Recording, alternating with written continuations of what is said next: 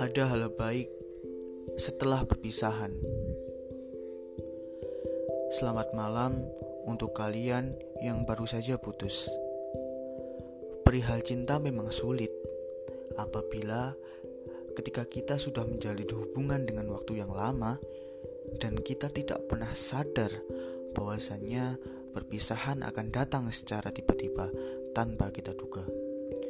Dulu kita sering berandai-andai bersama untuk hidup sampai tua di rumah sederhana dengan hidangan kopi hangat di waktu senja.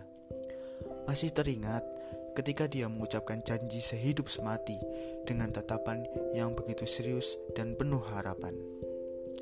Teman, perpisahan memang tidak dapat kita duga, entah itu karena pernikahan atau bahkan kematian.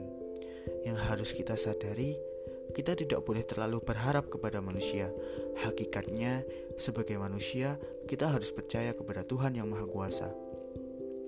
Bahwasannya, apa yang kita anggap baik belum tentu itu baik buat kita, dan apabila kita menganggap itu buruk, belum tentu pula itu buruk selamanya untuk kita. Siapa tahu yang selama ini kita anggap buruk atau baik buat kita, itu malah bisa jadi sebaliknya. Akan ada hal baik dari apa yang kita tinggalkan. Jika kalian putus cinta, maka bersyukurlah karena akan ada hal yang lebih indah dan lebih menantang yang akan kamu alami ke depannya. Hidup tidak hanya pada fase sakit hati dan galau. Ya, walaupun saya percaya ketika kita sedang patah hati, tidak hanya dalam waktu satu hari untuk menyembuhkannya. Bahkan ketika kita ingin berdamai dengan patah hati, kita bisa mencapai waktu satu bulan, bahkan satu tahun. Saran saya untuk teman-teman yang sedang patah hati, yaitu nikmati. Maksud menikmati yaitu mencari kebahagiaan tersendiri untuk teman-teman, entah itu berkelana, jalan-jalan, atau berkarya.